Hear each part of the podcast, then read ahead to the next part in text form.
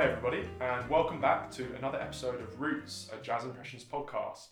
My name's Ollie. My name's Dan. And together we run jazzimpressions.co.uk, a music blog designed as a game of musical ping pong where we explore musical connections one track at a time. In this podcast, we both pick a track and we then try and map a path of musical connections between those two tracks via artists, albums, years, or other interesting connections. So, to start things off today, what track did you pick? I chose Runnin' by The Pharcyde. A classic. And I've chosen Wooden Ships by Crosby, Stills and Nash. Another classic. Yeah, two very different tracks though. Do you want to go first? Yeah, I'll go first this time. I've gone from Wooden Ships through to Runnin'. So first of all, we'll set sail with Wooden Ships, which is a fantastic track, probably my favourite, from the album Crosby, Stills and Nash. It was their debut studio album, and it was released in 1969 on Atlantic Records. Say, can I have some of your purple berries? Yes, I've been eating them for 6 or 7 weeks now. I haven't got sick once. Bob Mickey was full for life.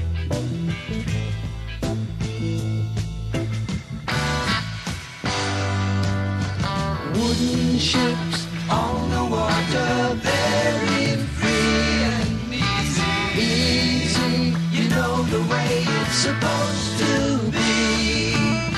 Silver on the shoreline, let us be talking about very free and easy. I don't know if you noticed, if you listen to this track on a pair of stereo speakers or headphones, you notice the way the vocals are panned in the track. You have the vocals panned left and right for the different vocalists. And when they're having a conversation there, you can hear, I think it's Crosby and Stills. Yeah. And they're singing to each other, we have some of my purple berries, you know. And so you're ping-ponging left and right. So it's like having this kind of conversation, which is interesting. Yeah. Like our podcast, if you notice that I'm in one ear. And I'm in the other. There we go. So, yeah, we took that recording technique from Crosby, Stills and Nash. Yeah, this is a psychedelic recording. Yeah. I don't know, do you know the story about the album cover? No. It's Nash, Stills and Crosby, in order from left to right, sitting on a sofa in front of this kind of ramshackled old wooden house. And they shot this image in West Hollywood. And then they decided afterwards on the name Crosby, Stills and Nash. So they returned a couple of weeks later to retake the image. So it wasn't as confusing in the right order. So they'd have Crosby on the left, Stills and Nash. Yeah. But when they came back, the house had been demolished. So they were stuck with that photo. So it's interesting. Although they call Crosby, Stills and Nash on the cover, they don't actually have that order. It's like those film posters, like Kate Blanchett's name above John Wayne. Yeah. I don't know what film that is. Obviously. I don't know if that's a film, but could be. Should be. I mean, she played Bob Dylan. Anyway, we digress. Yeah, where do you go from Kate Blanchett? My next track is a track by David Crosby, which is from his debut solo album. The track is Song With No Words, and his album was If I Could Only Remember My Name. It was released in 1971 on Atlantic Records.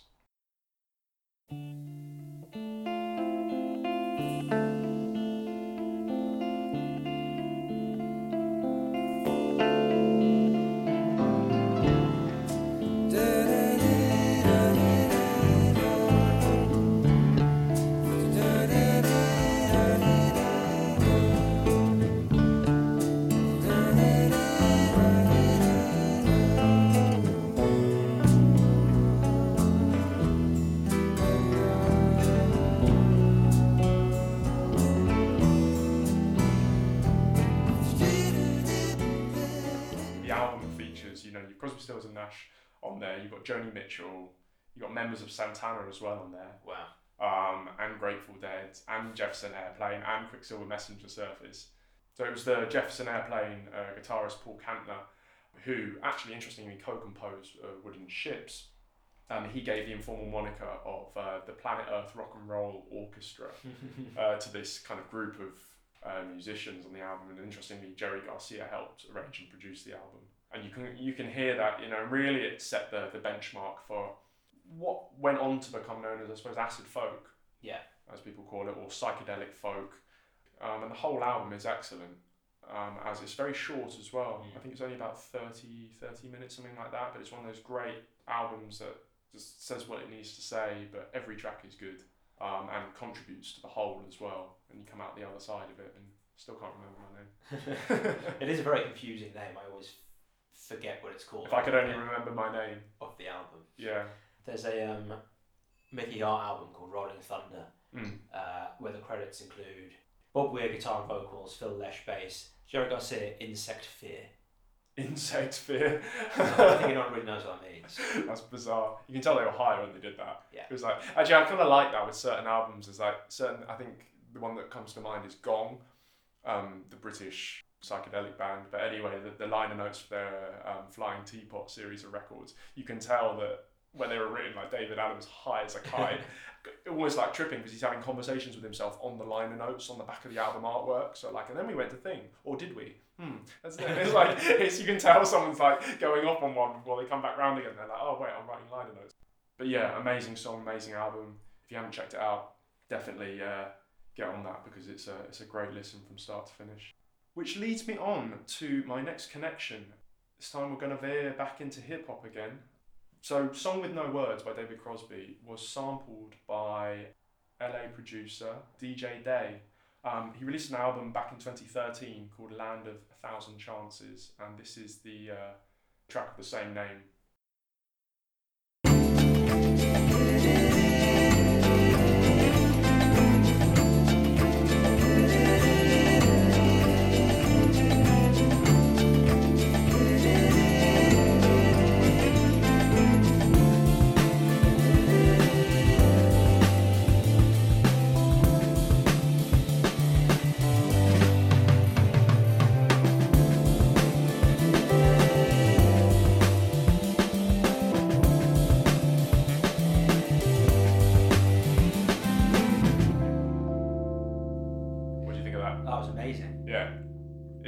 Great use of the floaty David Crosby vocal. It's awesome how he uses it for the switch up in the middle, like the kind of the bridge part, and it's one very good song off a very good album. A real masterclass in instrumental hip hop production, you know, in the same vein of, you know, DJ Shadow and these kind of things.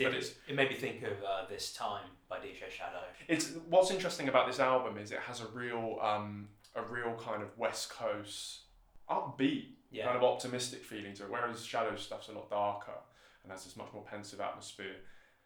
Interesting as well, like DJ Day hasn't actually recorded a huge amount of music, but I saw something the other day. I think he's got a new album on the way this year.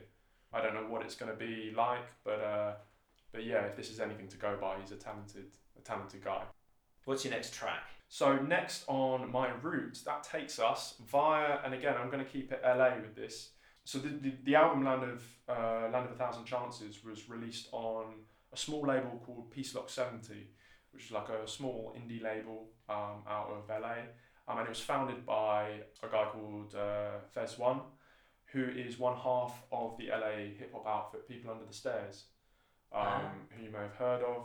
The track that I've chosen is a track called The LA Song, and it's from probably one of their most famous albums, if not their most famous album. It's called OST, released in 2002 on Ohm Records. Yo, a lot of people be stepping towards like, y'all from San Francisco, right? Nah, G.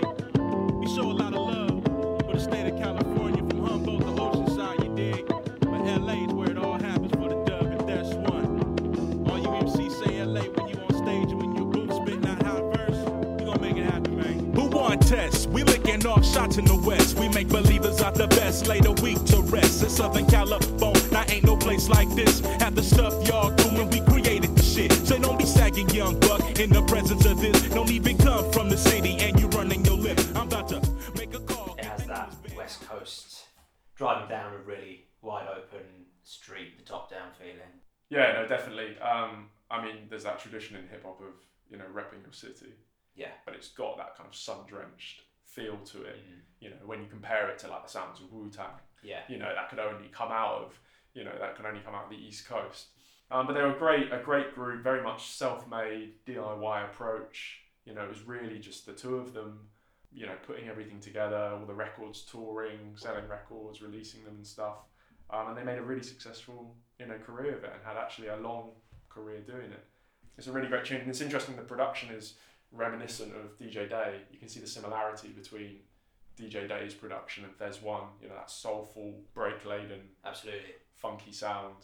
You know, we grew up, obviously one of our, you know, first instant hip-hop was through Jurassic 5. Yeah. And obviously Jurassic 5, it has a similar vibe to me. It's that kind of, without sounding corny, it's got a kind of party vibe to it. Yeah. It definitely feels that kind of like upbeat, uplifting. It's quite accessible. Accessible, but still musically interesting enough. So yeah, definitely check that album out. If you're into that kind of sound, you're a fan of Jurassic 5, People Under the Stairs. So from there, it brings me finally to The Pharcyde's Running. The connection being The Pharcyde were another West Coast hip hop group. They were from Los Angeles, and very much as well, you know, you find Running was from their second album entitled Labcabincalifornia. So again, it's the LA link. So yeah, it was released in 1995 on Delicious Vinyl and Capitol Records.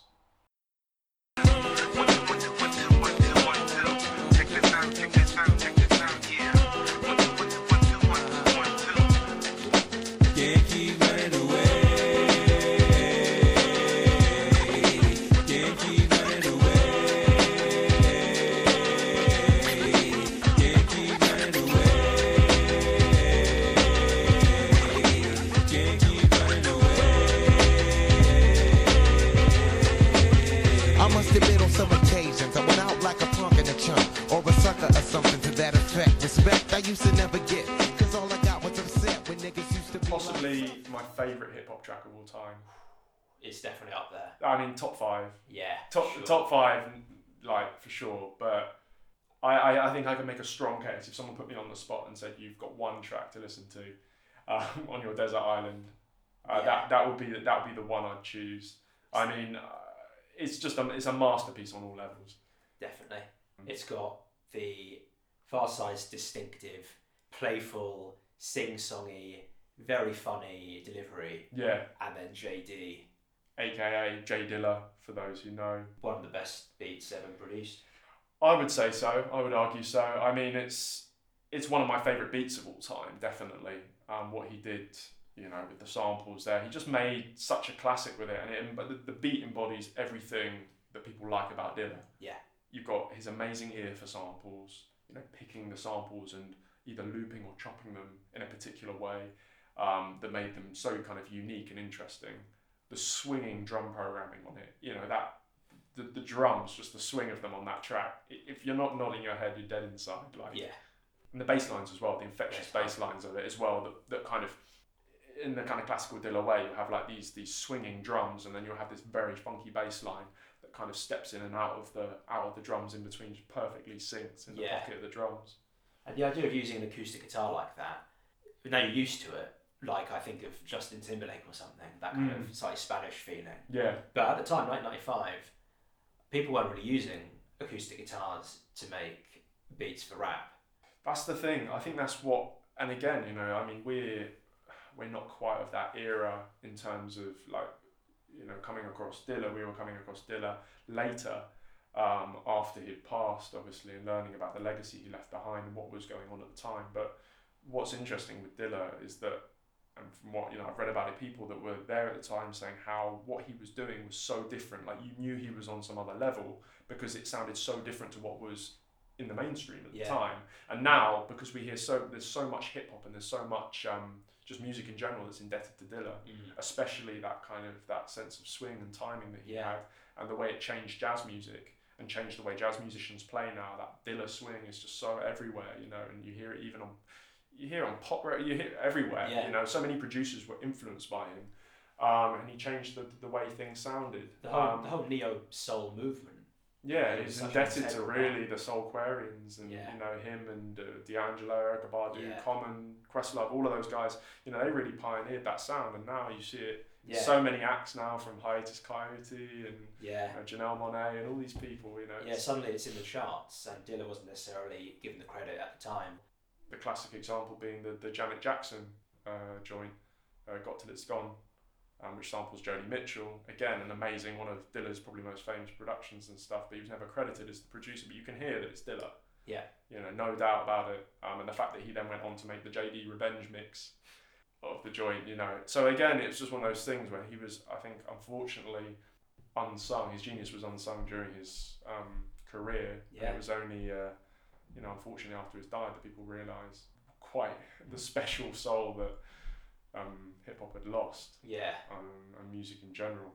And there was a quote I saw him in an interview, and he was saying, "Music for me is all about the feeling. It's not, there's no format to music. It's just I run by feeling." Yeah. And so many of Dilla's beats, they capture a feeling, and it's that quality that keeps you just wanting to listen and listen and listen. And that's why on YouTube you've got people looping up his beats for 14 minutes, just like making whatever they're called, homework edits or extended cuts or whatever of just beats, and you can listen to those. And generally you'd say, if you listen to most hip-hop beats for 14 minutes, you'd be like, man, I'm tired of this now. But there's something about Dilla's beats on a consistent level where he would just make like these perfect loops or these perfect nuggets to just listen to, and you can just zone out to them, and you're like, this is special. And to be able to do that so consistently, it's got injecting that feeling and humanity into hip-hop, making machines make human music. Not easy to do on an MPC, but because the time, especially with the software, you know, it's crazy. Like people were saying, it's crazy to think what he'd be doing now with modern technology.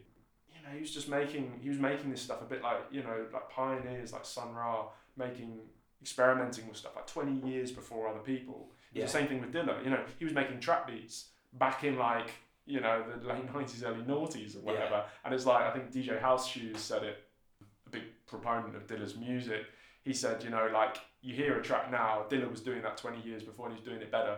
Yeah, but then I've heard Dilla called the Mozart of hip-hop, which sounds hyperbolic to the extreme. Very much, but, yeah. What, sounds like clickbait, doesn't it? Or like some sort of pitchfork. But it's absolutely accurate. It is. In terms of what he was doing, it's like, and it's only, I think, when you've listened to so much of his stuff and you realise how versatile he was as a producer. Like Miles, you know, every decade he was doing something new, he was pushing. Dilla was the same. Yeah. You know, he went through these eras, you know, of different sounding beats, you know, so, you know, they're not like 90s, late 90s Dilla's going to sound different to the early noughties Dilla, and around the time when he made Donuts, for example, you know, in the early noughties before he died in 2006, I think it was. We can do a whole another podcast about Donuts. The fact of the matter is, one of the greatest, if not the greatest, to ever do it. The only person coming close, I would argue, is Madlib. If you haven't checked out Pharcyde, get on it. Both their albums are great as well, but I would say Labcabincalifornia, just because of the Dilla, what Dilla was doing with the production of this album, with tracks like Drop. There's so many good cuts on here. Well, that's where I started on my route. Interesting. With Run In, which, like we were talking about, Dilla taking this bossa nova sample. It's from Saudade Vem Crendo by Stan Getz and Luis Bonfa from the 1963 Verve album Jazz Samba Encore! !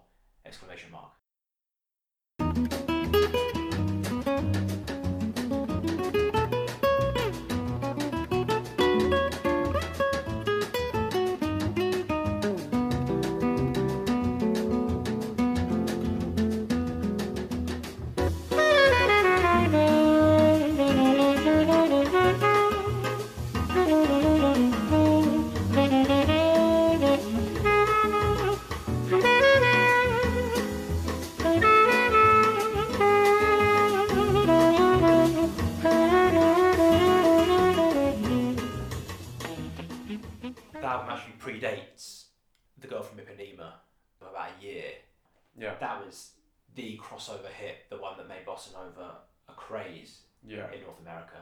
But Stan Getz had actually been making bossa nova for years before even visiting Brazil, which is when he started using Brazilian musicians. This is the crazy thing about Dilla. Like, Dilla sampled all these different types of music, you know, from Turkish psych rock.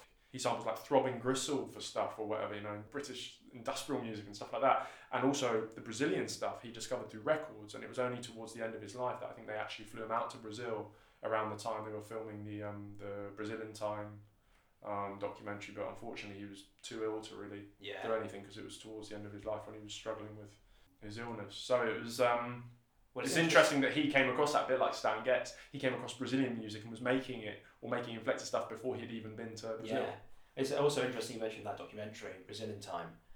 There's a bit where they're all talking about where they first heard Brazilian music, and there's Talking Head, Will I Am, pops up and says Running by The Pharcyde was where I first heard Brazilian music, at least in my musical world. I think that's another thing you've got to credit Dilla for, was pushing the envelope on what was sampleable. Yeah. And I mean, obviously that rubbed off on, that was obviously Madlib as well, but they were really leading the way in terms of expanding the boundaries of what was possible with sampling.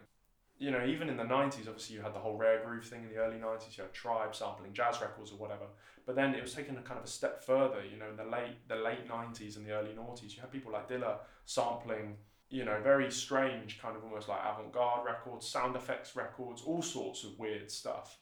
And again, you know, it really kind of opened up, people really said, wait, you can sample anything. Yeah. You know, it's about what you do to the sample, and there's good music to be found in all these genres. So I think it opened up a whole world of exploration for not just DJs and diggers, but producers as well. Yeah, and similarly with jazz, this was Stan Getz going, we can make jazz from South American music. He said, I think all folk music from all countries matches close together. But he also said, if I want to drink, then fuck you, I'll drink. So maybe he's not the best person to ask. As sampled in my beat tape, I've made. Check it out. It's on, I did a shameless bit of self-promotion on our Instagram page. The link's there to the SoundCloud, at Tapestry Man as well on Instagram. But there is a track on there I made called Let's Gets, where I do sample Stan Getz talking about drug use in the 60s and also about drinking problems. It's a great clip and a really good album. And I could have used it to link here, but instead that would be corny though. Self-promotion, like, hey, I'm going to use my own shit, which is kind of just incest at that point. It is a bit incestuous. Instead, I've gone for Ginza Samba by Cal Jada and Stan Getz from their 1958 album released on Fantasy called Cal Jada Stan Getz Sextet.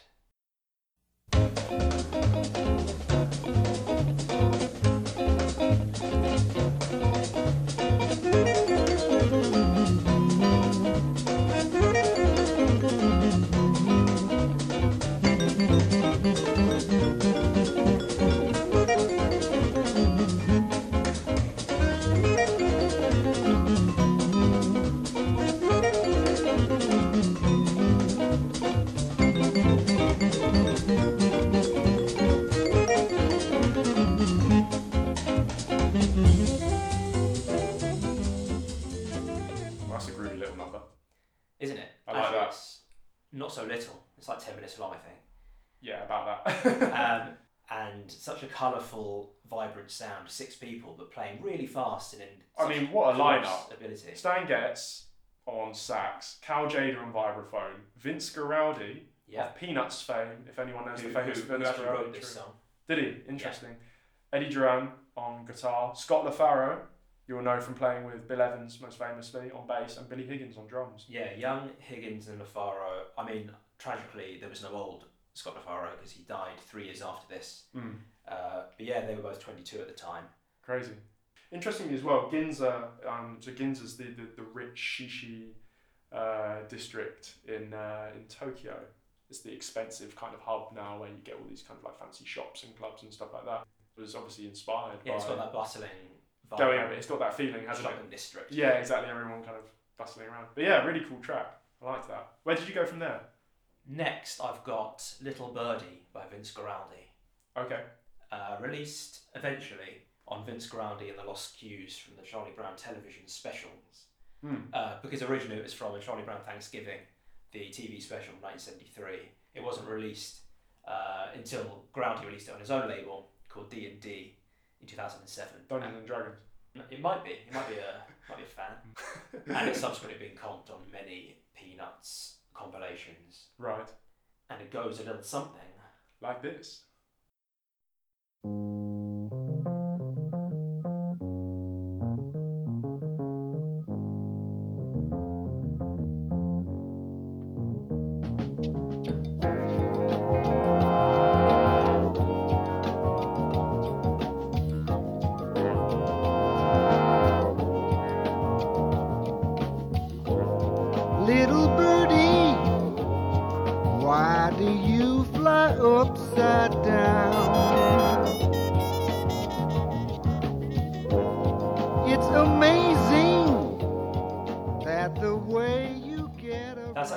Singing Is it? Yeah. The lyrics obviously reference Woodstock, the bird from Peanuts who flies upside down, introduced by Charles Schultz in 1966 and then named in 1970 after Woodstock, the music festival, which is a kind of reciprocal nod to the hippie movement, which had embraced Peanuts because of the countercultural outlook that Charles Schultz was espousing. Yeah. So much so that in 1968, in the election, so many people wrote in Snoopy for president that California had to pass legislation to make it illegal to write in fictional candidates. Although it didn't stop Donald Trump from being elected. Hey! Thank you. But yeah, I mean, famously, the Vince Guaraldi Peanuts music is perfect and beautiful and fits the specials and the characters to perfection. I mean, the Christmas album, Vince Guaraldi Trio, Charlie Brown Christmas. Yeah. I mean, it's a classic record. It's incredible. It's the best Christmas album ever made. Yeah, definitely. Without a doubt. It's perfect. It's so kind of stylish as well. No sleigh bells. It just feels nice. You put it on and you just feel like there's just like snow outside. You feel like there's a fire. A very seasonal record. But you can equally play it at any point in the year. Yeah. And it's fun. And this one, the Thanksgiving one, obviously a bit later, it's got the 70s feeling. It reminds me of Herbie Hancock's Fat Albert Rotunda in a way. Yeah, I thought that. It's got that kind of, roads-driven funk side of things. Yeah. But without the unfortunate Bill Cosby connection. From David Crosby to Bill Cosby. Yeah. Which actually takes me to my next selection, which is Wooden Ships, the Jefferson Airplane version from Woodstock. Oh, nice. So this is from their Woodstock Experience release. Came out on RCA in 2009. Didn't Wooden Ships originally feature on Volunteers as well? Yeah, Volunteers came out in November 1969, so after they debuted it at Woodstock. And I mean, Crosby, Stills and Nash and Young also played Wooden Ships at Woodstock the next day. So if you didn't like Wooden Ships, you were in trouble, because it was everywhere that weekend. And here's the Jefferson Airplane version.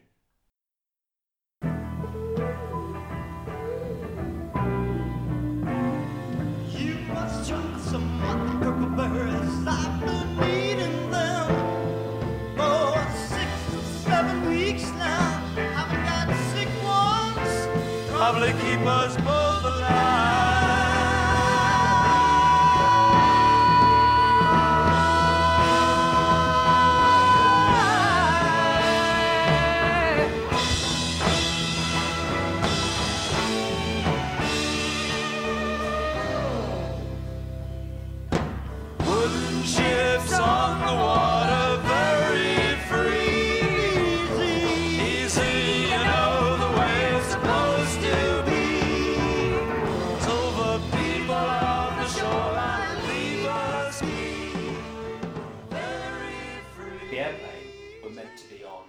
Saturday night, but the whole thing was so disorganised and delayed that they weren't on until 6 a.m. Right. Which is why Grace opens that set by saying, "All right, friends, you have seen the heavy groups, now you will see morning maniac music." I've read Ewan McAlkinnon's book. It wasn't particularly illuminating on Woodstock because he doesn't remember any of it. Yeah. And he'd accidentally invited a woman who wasn't his wife, thinking that his wife wasn't going to come. But then she did come, so he spent most of it sort of hiding. Busted. I remember there's an interview with Santana talking about Santana turned up at Woodstock, and I think it was the Grateful Dead, and he met Jerry Garcia, and Jerry Garcia was like, "Oh, you should take this acid or whatever. Would you want some?" And they just got off the plane, and they were meant to play, I think, in the evening or something. And he was like, "It'd be fine. You take it now. It's about 8 hours." And he said, by the time it kind of came round, taking this acid, and it kicked in about 8 hours later or whatever, like the height of the trip kicked in about 8 hours later, and he said it was just they were up on stage, and he said he was just losing his shit, but he said it was just one of those moments where he was just like, if there's a God, please guide my hands. And fortunately, when you watch the footage, it seems that that was going well. I mean, it's unbelievable. Their performance is surprisingly good compared to a lot of the ways that people played there. And Ewan McAlkinon says that previously his best live band had been Cream they'd ever seen. Right. They'd ever seen Santana at Woodstock. It was a revelation, he said. Yeah. and Grace Slick has a bit more of a elusive memory of the events. I looked out at a massive 500,000 children covered in wet mud, some celebrating, some sleeping, some making love with each other, oblivious to the people around them. You can see why Zappa hated hippies. Yeah.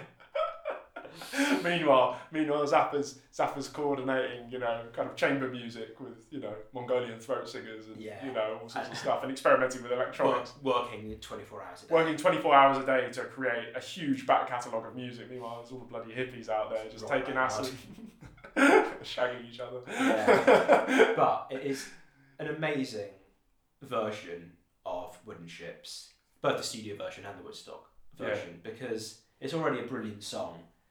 But Jefferson Airplane just take it to that signature airplane sonic explosion territory. Yeah. I mean, there's a reason they're called The Airplane. There's that sense of flight in all their music. Yeah. You've got McCalkin's searing guitar lines. Yeah, yeah. I mean, the vocals aren't as technically adept as Crosby, Stills and Nash. Cause it's more raw. And I mean, I think that's why I'm not in love necessarily with some of the stuff from the San Francisco scene, but the stuff that I love from the San Francisco scene is that psychedelic, Woodstocky kind of sound of Jefferson Airplane that you hear on albums like Crown of Creation, and Surrealist Pillow. But Crown of Creation specifically, we talked about, you mentioned Triad like an episode or two ago, and that track is just, again, pure Woodstock, you know, song about a love triangle. Featuring David Crosby, isn't it? Written by David Crosby originally. It was written, wasn't it? It was on the Birds album. Yeah. But yeah, anyway. That's interesting because when David Crosby wrote it, presumably it's about a relationship with two women. Grace Slick sings it, and it's like... About two men. Yeah. Yeah, and her. And this is revolutionary at the time. People like Grace Slick and Janis Joplin were the first women rock stars. Yeah. And in such a kind of testosterone-y environment, so, but like strong women as well, who were like a bit kind of like, you know, like Betty Davis, R.I.P. as well. She passed away a couple of days ago, I think. Grace Slick tried to spike the president with LSD, but I don't think she was allowed in. I'm not gonna lie, like if I had the Grateful Dead as friends, I'd be constantly, they're like the kind of friends that always have you on edge because you don't know what pranks they're going to pull. Yeah. And I don't know whether I'd like that, like constantly like being like, oh, you get home and you don't know whether someone's like hiding in the bush with a load of glue and feathers or, you know. Yeah, well there's the story about when they were doing the Grateful Dead movie. For the people who weren't drinking, I think they'd put acid in the ice bucket. Oh yeah. With the like sodas. So it's like, well, I'm just going to have a soft drink. You put your hand in, you suddenly are covered. Oh my God, it's insane. I remember you saying, like, in the Grateful Dead house, wasn't it, Osley Stanley, who made all the acid for the group, it was literally just dripping down into the house, and they were just constantly tripping through the fumes coming from... Yeah, they just wake up. They just wake up high, basically. Yeah. Just constantly in a state of delirium.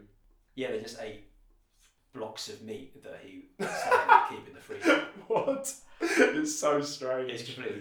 I mean, there's a reason this kind of explosion of cultural revolution was short-lived and incredibly influential. You can't overestimate how important it was. And Woodstock, just as a cultural moment. Jorma Kaukonen also says, there were no real barriers between the artistic events on the stage and the equally important artistic events created by the audience itself. Mm. It was not necessarily the best concert or even festival. No, but it was more like such an influential like happening. Yeah. And the fact that it was even pulled off was quite astounding. Yeah. They talk about how the stage wasn't even erected when they showed up. No wonder everything was like Fire Festival. Like Fire Festival, except there was a festival. So yeah, that takes me to Wooden Ships by Crosby, Stills and Nash. There we go. We've arrived. It's interesting. I thought David Crosby's "If I Could Only Remember My Name" was going to feature in your route. Interestingly, so I'm kind of glad it didn't. I had to get in that Peanuts stuff. Yeah. Once I got the Stan Getz sample. Yeah. I thought I can get to Woodstock via a little yellow bird. Yeah, that's awesome. Yeah, I need to check out that People Under the Stairs album. Yeah, man. People Under the Stairs, DJ Day, Land of a Thousand Chances. Yeah. Great album, and People Under the Stairs OST, two really good West Coast hip hop albums. Well, that brings us to the end of another episode, our fifth episode of Roots, a Jazz Impressions podcast. As always, like and subscribe, follow, all that jazz, over on Spotify, Apple Music, SoundCloud, wherever you get your podcasts. Follow us on Instagram, Twitter for more info and updates. And don't forget, it's 1995, and now that I'm older, stress weighs on my shoulders, heavy as boulders. But I told y'all, until the day that I die, I still will be a soldier. That's all I told ya, that's all I showed ya, that's all I told ya. Calamity is ripping my sanity, can it be? That I'm a celebrity who's on the brink. Now don't be wishing of switching any positions with me. Cause when you in my position, it ain't never easy to do any type of maintaining. Cause all the gaming and training from entertaining is hella straining to the brain. But I can't keep running, I just gotta keep keen and cunning. Can't keep